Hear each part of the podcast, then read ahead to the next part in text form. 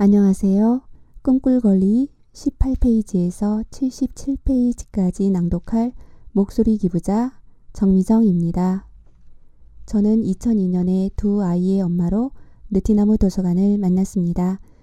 그 당시에는 수지 지역에 도서관이 없어 책 읽는 문화가 열악해 많이 아쉬웠는데 다행히 느티나무 도서관을 알게 되어 아이들과 함께 도서관 나들이도 하고 책도 많이 읽을 수 있어 너무 행복한 시간이었습니다.